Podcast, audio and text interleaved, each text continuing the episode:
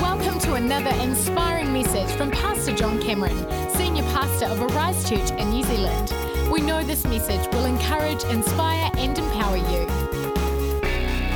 Luke chapter 4 and verse 25. I'm reading from the New Living Translation this evening. Certainly, there were many. Can someone say many? Someone say many? Needy widows in Israel in Elijah's time when the heavens were closed for three and a half years and a severe famine devastated the land. Yet Elijah was not sent to any of them.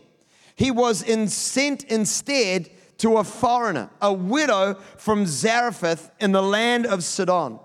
And there were many. Someone say many lepers in Israel in the time of the prophet Elisha. But the only one, someone say one. one. Someone say one. one. Healed was Naaman, a Syrian. There were many needy widows in Elisha's time, yet Elisha was not sent to any of them. There were many lepers in Israel in the time of the prophet Elisha, but the only one healed was Naaman the Syrian. There were many, not any.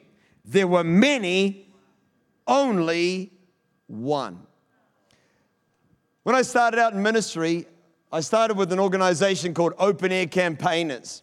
I was a, essentially, I guess, an evangelist. I went around and taught people how to share their faith. We'd do these crazy things on the streets. I remember going into flea markets, and my friend Kerry would stand on one side of a group of people, I'd stand on the other side. I'd say to Kerry, Hey, Kerry, what are you doing tomorrow? He'd say, I'm going to church tomorrow. And I'd say, Why are you going to church?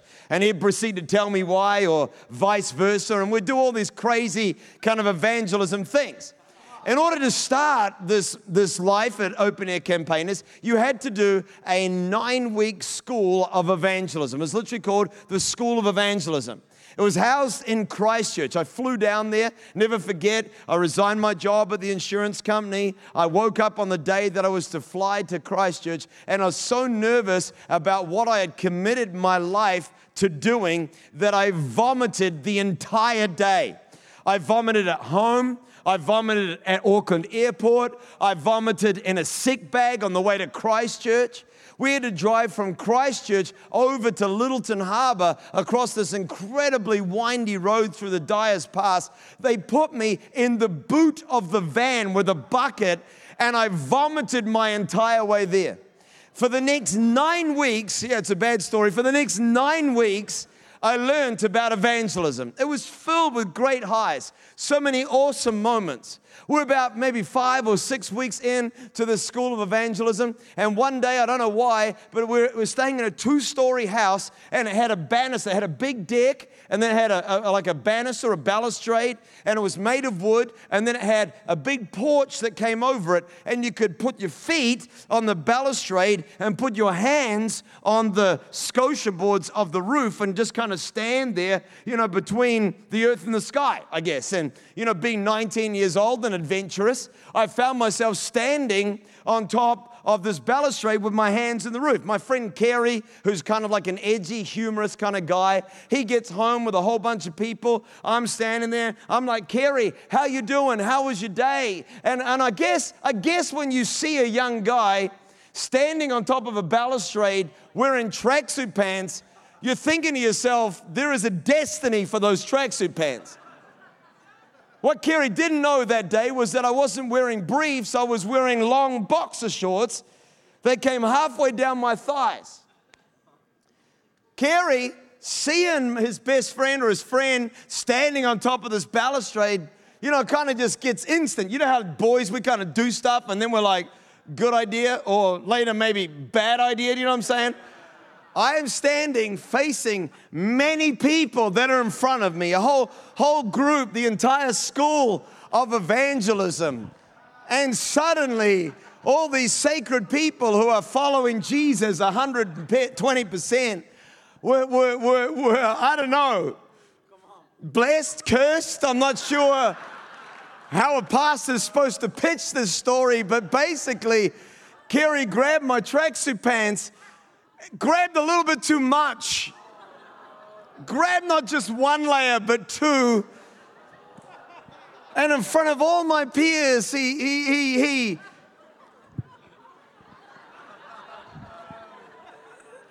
He helped gravity,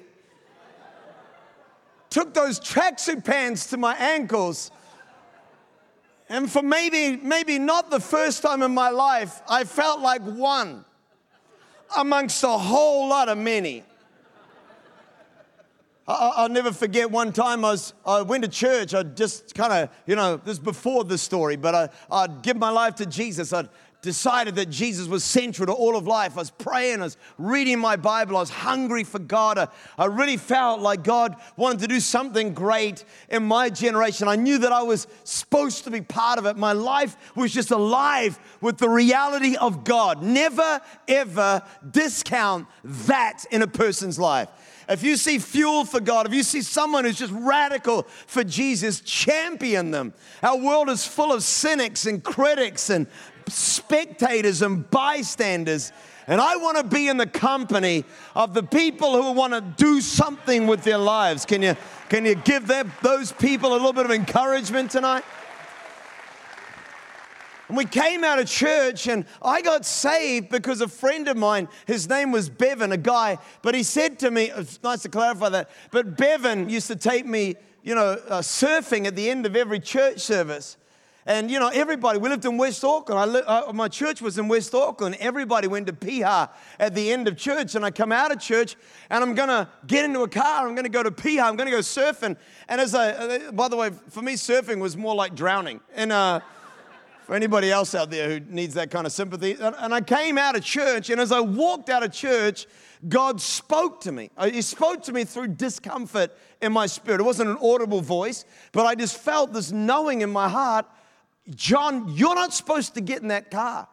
I'm like, why would God not want me to do the very thing that made me come to church the second time? I mean, the first time I came to church, Bevan said, Come back next week and I'll take you surfing. I did that five weeks and then I found Jesus. Why would God not want me to do it? I'm confused. I'm stepping towards the car, I'm backing away from it. But again, I feel like this disquiet is in my heart. Don't get in that car. Don't go to the beach. I don't want you to go to the beach. I feel the stirring in my heart. I made a decision. I said to mum and dad, Mum and dad, I'll come home with you this afternoon if that's all right. They looked at me a little bit kind of confused, like, why does our 19 year old son want to spend the afternoon at home? But I got in that car, I pulled out of that car park, and as I drove away from that service that day, my friends in cars going the other way, God spoke into my heart at the age of 19. He said, You'll never have a Sunday afternoon in your life. You'll never have that. John, your life is not going to be the same as everybody else's life. I'm calling you to be the one that will stand apart from the many. What freaks me out about the passage of scripture that we're reading from tonight is that it's Jesus talking. The words are in red. What freaks me out is that Jesus, John chapter 1 tells us, was in the beginning. He has always been. In fact, if you read the Old Testament, Jesus is not absent. He turns up over and over and over again.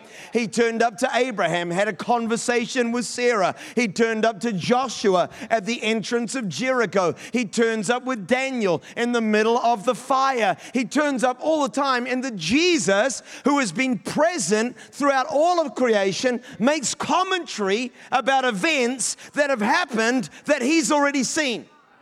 And looking back towards those events, he says, I tell you the truth. I'm not lying, not playing.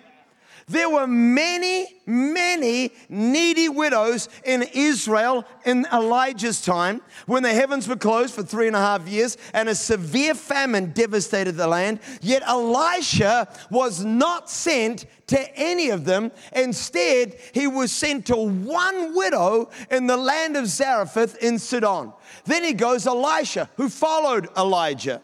Man, there were many, many lepers, yet only one got healed. Jesus is basically saying through two different stories there were many and there was one.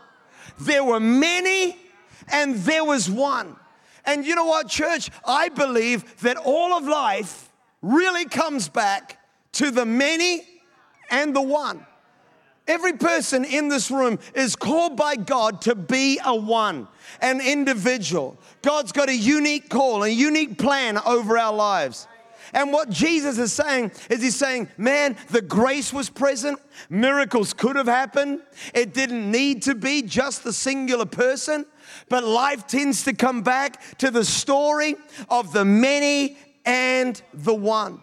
I reckon the whole Bible is the story of the many and the one. Jonah preached from it last Sunday morning. The many that were disobedient and the one who was obedient. Lot, the depravity of many and the righteousness of the one. Abraham, the normality of the many, living a normal life, and the faith of the one. How's David with Goliath? The many in Israel's armies that were, to, were, intimidated by his threats, and the one young man. Maybe there's that one young man, that one young woman, even in this room tonight, that isn't going to be intimidated by what other people are isn't going to walk around this school or university the same way everybody else is but it's going to make a difference. My life is not the same as yours. My God is greater than yours.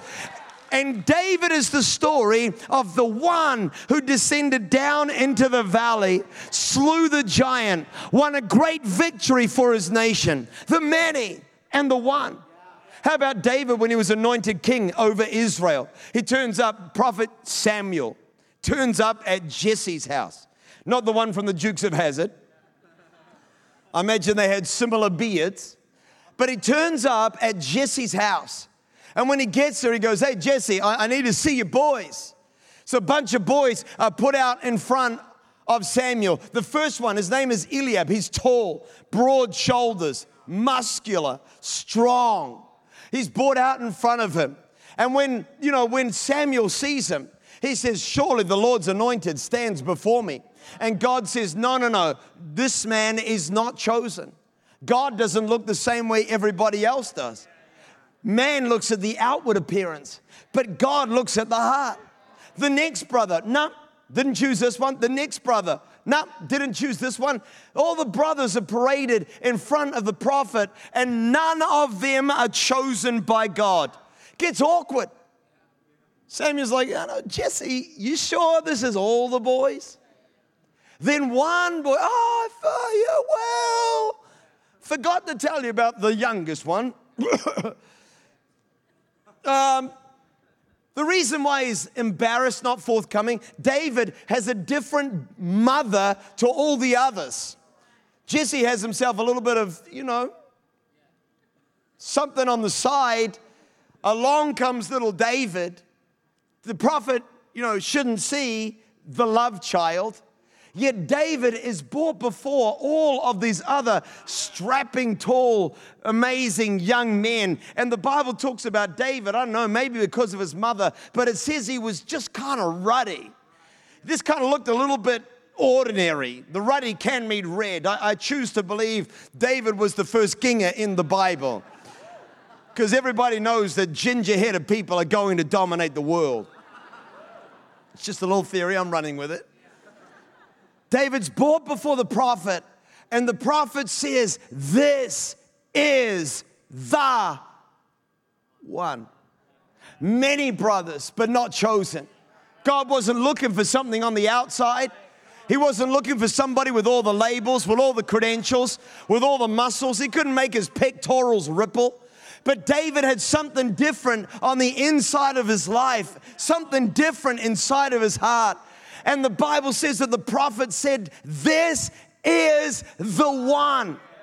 And man, if there's something I believe God wants for us in this room, it's to realize God never called you to be part of the many. If God is speaking to your life, God doesn't want you to blend into the crowd. God's not looking for more people that are going to kind of give a different version of ordinary to the world. God's looking for people that are going to be willing to follow Him, to live different, and to be not people of the many, but to be the people who are the one. God's looking for the one. Second Chronicles 16 9 tell us that God is actually looking for one. He's looking for one. The eyes of the Lord roam to and fro throughout the whole earth, searching for those who are fully committed to Him. Second Chronicles 16 9. God's looking for the one. In fact, in the book of Ezekiel, the Bible tells us that God searched for a man, one man, to stand in the gap. One man, one woman from the many. The world was full of millions, if not billions, of people. And the Bible records that God searched for one that would stand in the gap on behalf of his nation. The implication being that if God can find just one, that if God can just find an individual, if God can just find one person who isn't going to blend in, one person who isn't going to go along with the crowd, one person who isn't going to live the same way that everybody else has lived, one person who can follow God with all of their heart, that that one person could change the world. Yet the scariest thing about Ezekiel 22:30 is that the Bible says, I searched for one and I couldn't find any.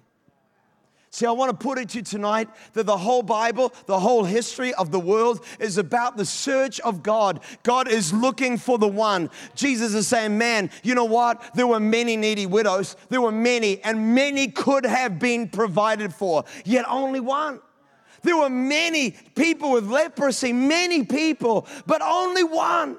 Jesus is saying, Man, I don't want you to just blend in with the same tendency of everybody else to live normal. Would you find my will? That's what Jesus is saying. Would you go beyond the voices of people? Would you move and not be so concerned with what everybody else thinks about? Would you be the one that would go after God. I, never forget when I was when I was young, maybe 19, 20 years old. I heard Winkie Pratney share the story, uh, share a story. He lives in Texas and in New Zealand. He's a New Zealander, but one of the most traveled people alive today. And Winkie was sharing a story about a time uh, just recently. Back then, obviously, this is you know 20 years ago, sort of. Uh, I'm moving on in ages, but I'm trying to keep young as long as I can. He's telling the story about a, a, video put out by Cyndi Lauper. Is there anybody old enough to remember Cyndi Lauper? Thank you for the five geriatrics along with me in the room tonight. Young people just go along with me, you'll, you'll get it. Cyndi Lauper puts out a, sto- a, a, music video, and in the music video, she had her hair all bundled up on top of her head, kind of like Marge Simpson. now I've got all the teenagers, right? You're all with me now and she had like a short skirt on and these high platform shoes. And in America, uh, most high schools, you don't wear a uniform to school. And so uh, he comes to his gate one morning of his house in Texas and he sees this girl walking past. Yesterday, yesterday, everybody had their hair down. But this day, this girl walks past and she's got her hair bundled up on top of her head, a short skirt and high stiletto heels. And he's like, wow, that's a bit unusual. And then along comes another girl and she's got her hair bundled up on top of her head. He's not watching. Winkie isn't watching watching Cyndi Lauper videos and he's thinking, what's going on? Another girl comes past and she's got her hair bundled up on top of her hair, short skirt, and these big high heels. And then a group of three girls come past and they're all dressed exactly the same. He's like, girls, stop for a sec. He's a youth worker, remember? He's not a weirdo. He's like trying to figure this out one of the world's leading experts in youth culture, and he's looking at these girls. He said, Tell me, tell me, why are you dressed like that? And the girls answer, and they say, Oh, we just want to be different. And I thought, you know what? That story is 20 years old. But how many people do you know that are riding like a low rider bicycle? You know, we got our jeans curled just right. I mean, I'm a victim of it myself tonight, you know? Got to show a little bit of socks, better be some happy socks, get some action going on. You don't want to get that top button, do it up, you know what I'm saying? The teacher's got to be a little bit longer, show a bit of scoop. And the reason why? Oh, we don't want to be like everybody else. We just want to be, wake up, buddy. Everybody's the same as you. And the problem is that so much of what people in our generation even cry out is, we just want to be different. It's actually just another cry for people wanting to be part of the many. It's just so easy to live your life not as an individual, but as part of the collective. Not with your own convictions, your own beliefs, your own standards, your own morality, your own inner beliefs that you will never waver from. That's challenging. Far easier than being the one. It's just to be part of the many. True? And the Bible's saying, hey, if you want to change your generation, if you want to do something great for God with your life, then don't be part of the many. Be willing to be the one. God's looking for the one. Oh man, imagine if the thousand odd people in this room tonight decided that you were gonna be the one. The truth is, when I say the one, it's not like there's only one one, but there's only one that you can be. You're the only one that can do what God's called you to do. And Jesus is saying there were many, but they lived like the many. Don't be the many, be the one. I mean, Jesus, you know, when Jesus came into Jerusalem, the Bible says that the, the crowds, they, they took off their cloaks, they threw them on the ground. Hello. Better be a pretty big day when someone's taking off their jacket, throwing it on the ground, and saying, Right on my G star, Jesus. But that's exactly what happened. They grabbed palm branches and they threw them on the road. They shouted, the crowds, they shouted and they said, Hosanna, Hosanna, Hosanna to the Son of David. This Jesus on this donkey, oh my gosh, he's the Son of David. He's amazing. The Bible records, though, that only a couple of days later they arrested Jesus, put him on display, and Pilate said, Do you want me to release? Do you want me to release Barabbas or do you want me to release Jesus? And they said, Oh, release Barabbas. And he's like, What do you want me to do with Jesus? And the crowd yelled, Crucify him! Crucify him! The one day the crowd yells, Hosanna. The next day the crowd yells, Crucify. The many will never get a conviction. The many will never live the way God wants them to live. If there is a pandemic that is swallowing the generation of young New Zealanders, it's that we go along with the many. What would change the world is the one. The one with the strength to say, I won't go along with your way. The one who will say, Yes, I actually do have a different set of beliefs the one that will say it's not always easy, but it's right. The one that will decide, I have got a different standard. I do believe something different. I'm not going along with your same set of rules. I'm going to pursue a different course, and I want my life to count. Come on, if you believe that, give him some praise. Give God some praise in this place tonight.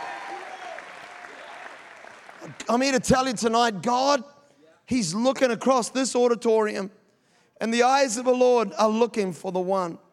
He's looking for an individual that's going to rise. God doesn't need many, you know, He only needs one. D.L. Moody put it like this He said, The world is yet to see what God can do with one man fully consecrated to Him. It only takes one. You know, when God called me, He used a passage of scripture from the book of Jeremiah. We might have it on your screens tonight, but in Jeremiah chapter 30, verse 19, it says, From them will come songs of thanksgiving. I hope we've heard some tonight, and the sound of rejoicing. I will add to their numbers, they will not be decreased. I will give them honor, they will not be disdained.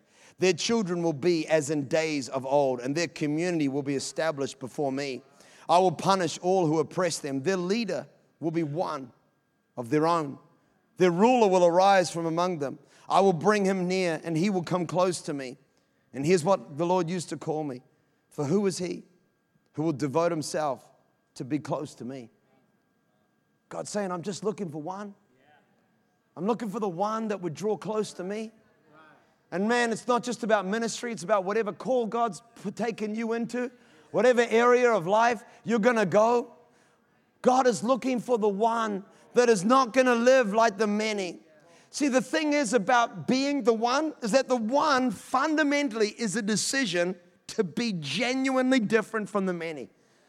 That passage in Jeremiah is basically saying, you know what, everybody else is going to live their life normally, but this one is going to be the one who's going to devote himself to being close to me.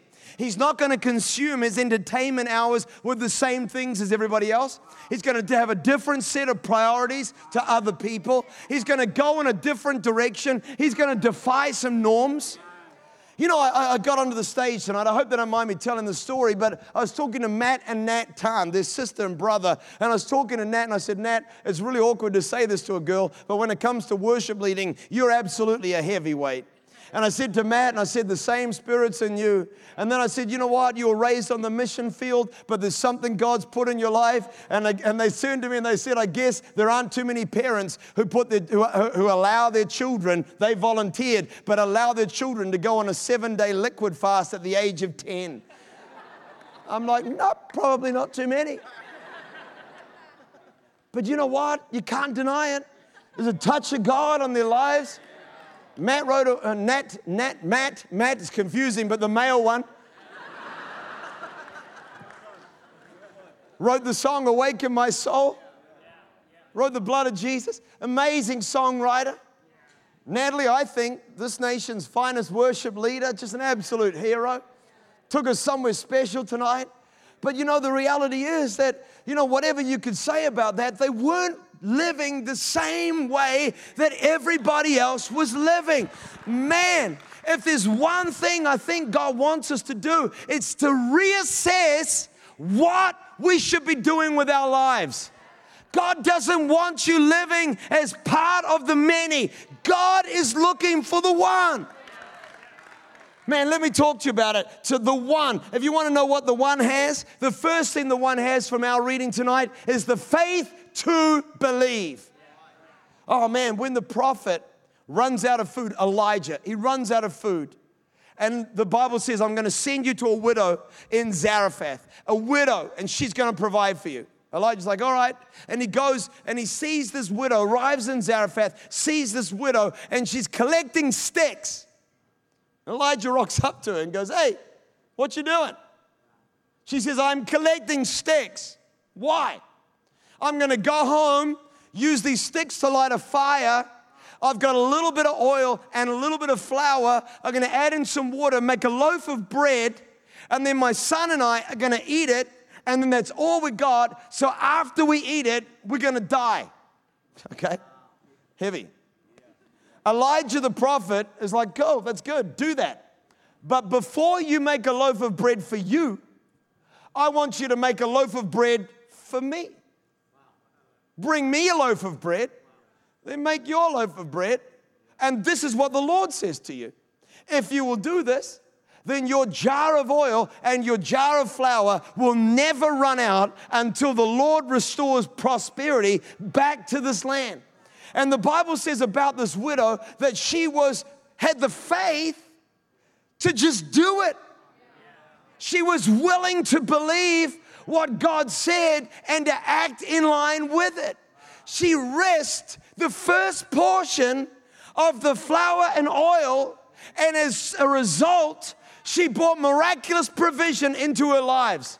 Man, we could talk about provision, but in all areas of destiny, the difference between the many and the one is that the one is willing to believe what God says to them. They're willing to do what God asks them to do. They hear God's word and they say, you know what? I'm going to live it out. If you want to radically change the world, let me tell you how you can do it. Read this book and then do it. The one, the one in this room willing to do that, I'm telling you, your faith to believe will ensure your place in the history books. I'm not saying that the one are all destined to have their name in lights, but I am here to tell you that they will all be recorded in heaven. The widow was never known by people in her community, but her story echoes throughout eternity. And when you get to eternity, many people will have untold stories told of the one who decided that they were going to be the one and not part of the many. Come on, God's looking for the one. The second thing, the second thing, I've only got three, so it's going to be all right. The second thing is that the one is the one with the will to obey. Obey. See, Naaman, Naaman was a dignitary in a pagan country, not an Israelite. Yet the Bible tells us that Naaman develops leprosy. He's got all the prosperity in the world, but he's got a problem that he cannot solve. And that's really what our generation is like. A lot of people in our community today got a lot that's going for them. We are the most prosperous generation in the history of the world. One of the New Zealand's fastest growing killers is obesity, having too much food. And along comes Naaman, and he's got all the prosperity in the world, yet a fundamental problem that he cannot solve leprosy. And the Bible tells us that he comes to the prophet Elisha. Elisha doesn't even come to the door, he sends his servant. Yep, what do you want? Naaman's used to like kings ushering him in to throne rooms. And a grumpy old prophet sits in a back room and says, What do you want? He says, Well, I got, I got leprosy. I got lots of money. You know, can you help me out here?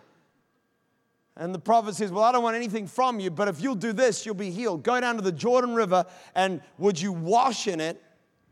And if you wash in the Jordan River, then you are going to be healed. Naaman is like, What? Why would I do that? Why would I do that?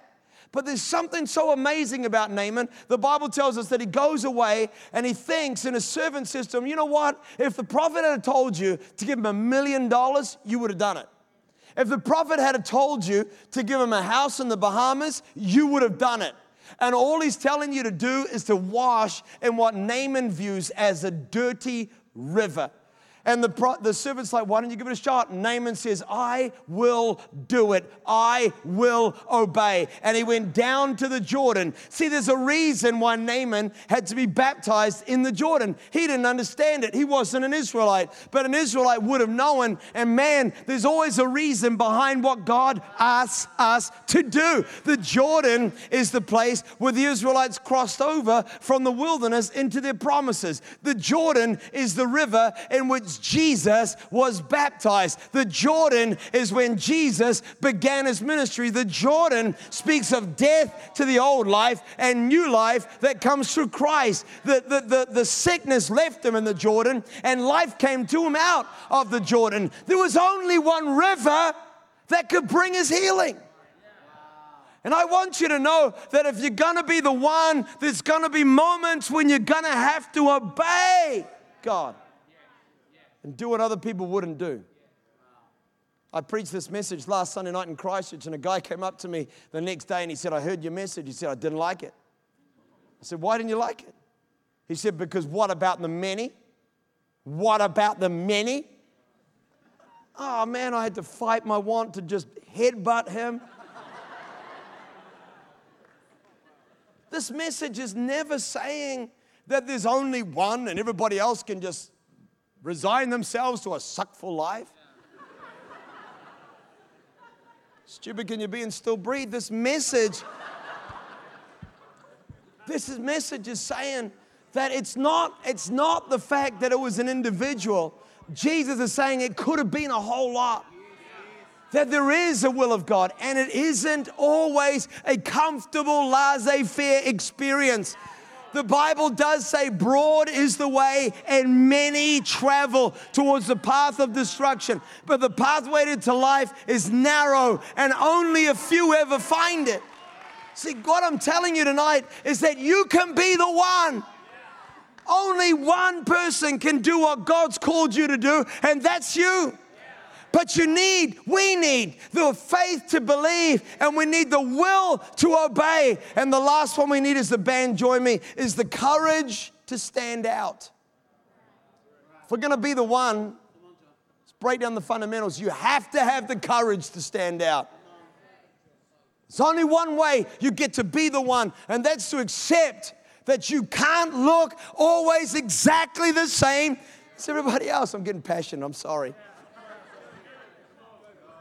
You know, you know, there's a reason why Daniel was second in charge of Babylon. Babylon, described by God as the most successful and powerful world empire the world has ever seen, and the second in charge of it was a Christian Hebrew boy called Daniel. Because when Daniel was ushered into the king's palace as a young 14 year old boy, and the king who has all the royal food, presents to these young boys, not just from Israel, but from every other nation that he has conquered, and says, Here, this is your dinner for the next period of time. David sees the food and says, No. He said, I won't eat it because there's a whole lot of food in here that would make me unclean. Listen, there's a lot of things in life you could do. It's not about what you could do, it's about what you should do. And the Bible says that Daniel resolved not to defile himself with the royal food and wine. And instead, he said, I just want it, 14 years old. Okay, all right. Got some 14 year old young men in the room, right? Daniel was handsome, young, well informed, quick to understand, showed aptitude for every kind of learning. Uh, you get the picture. David's like the star of his school, a standout, already in the draft for the first 15. And here he is saying, Keep your steak. I just want vegetables and water. That's all I'm going to eat. Man, the guy in charge is like, No, no, no, David, David, Daniel, sorry, Daniel, Daniel, no, no, no. If I do that, you are going to go downhill and the king is going to end my life. Daniel says, Let's make a deal. Let's do it for 10 days and let's see what happens. The Bible says after 10 days that the man comes back and he sees Daniel and he's like, wow, you look physically better than anybody else. And when the time of his testing, three years, had come to an end and they examined Daniel, they found Daniel to be smarter and wiser, not just by a little increment. He didn't just score, you know, 1.1%, a 0.1 percentile higher than the others. They said about Daniel that he's got the IQ and the, the, the score and accomplishment 10 times better than anybody else that's going through this period. And the reason why was not because Daniel said, All right, it's in front of me, I better eat it. Everybody else is joking about it, I better joke about it. Everybody else is going to the function, I better go. Daniel said, No, no, no. I am going to be the one who's got a different standard. I'm going to be the one who looks a little bit different. I'm not eating what you're eating. I'm not smoking what you're smoking. I'm not chewing what you're chewing. And I'm not doing what you're doing. I'm living as the one. Come on, if you believe God might call you to be the one, can you give him some praise in this room tonight? Is looking for the one. Stand all over this room tonight. If God could find the one, if God could find the one. If God could find in this room tonight some young man, some young woman who would say, I am going to pursue a different course. I'm going to look a little bit unusual to some people. I'm going to stand out. And God could use you. He could do something great through your life whether He calls you in the education, media, politics, government, workplace. I don't know. Maybe God calls you to family life. Maybe God calls you to the mission field. Maybe God calls you to the ministry. It's not about a special few for a special purpose. It's about a whole lot of individuals that God has got a plan for that are in this room tonight. And together we can change the world. Come on, if you believe it, give God some praise in this room tonight. God's looking for the one. He's looking for the one. The one. And I believe tonight that maybe God's looking at you. You know, the race is not always the swift, the battle's not always the strong. The guy that ends up being used, the girl that ends up being significant is not always the one that everybody picked. Eliab, handsome, buff, pecs. Ah, he's not, he's not the one. That's surprising. What about the next one? Same physical features. No. No. Here's a scripture that you got to know.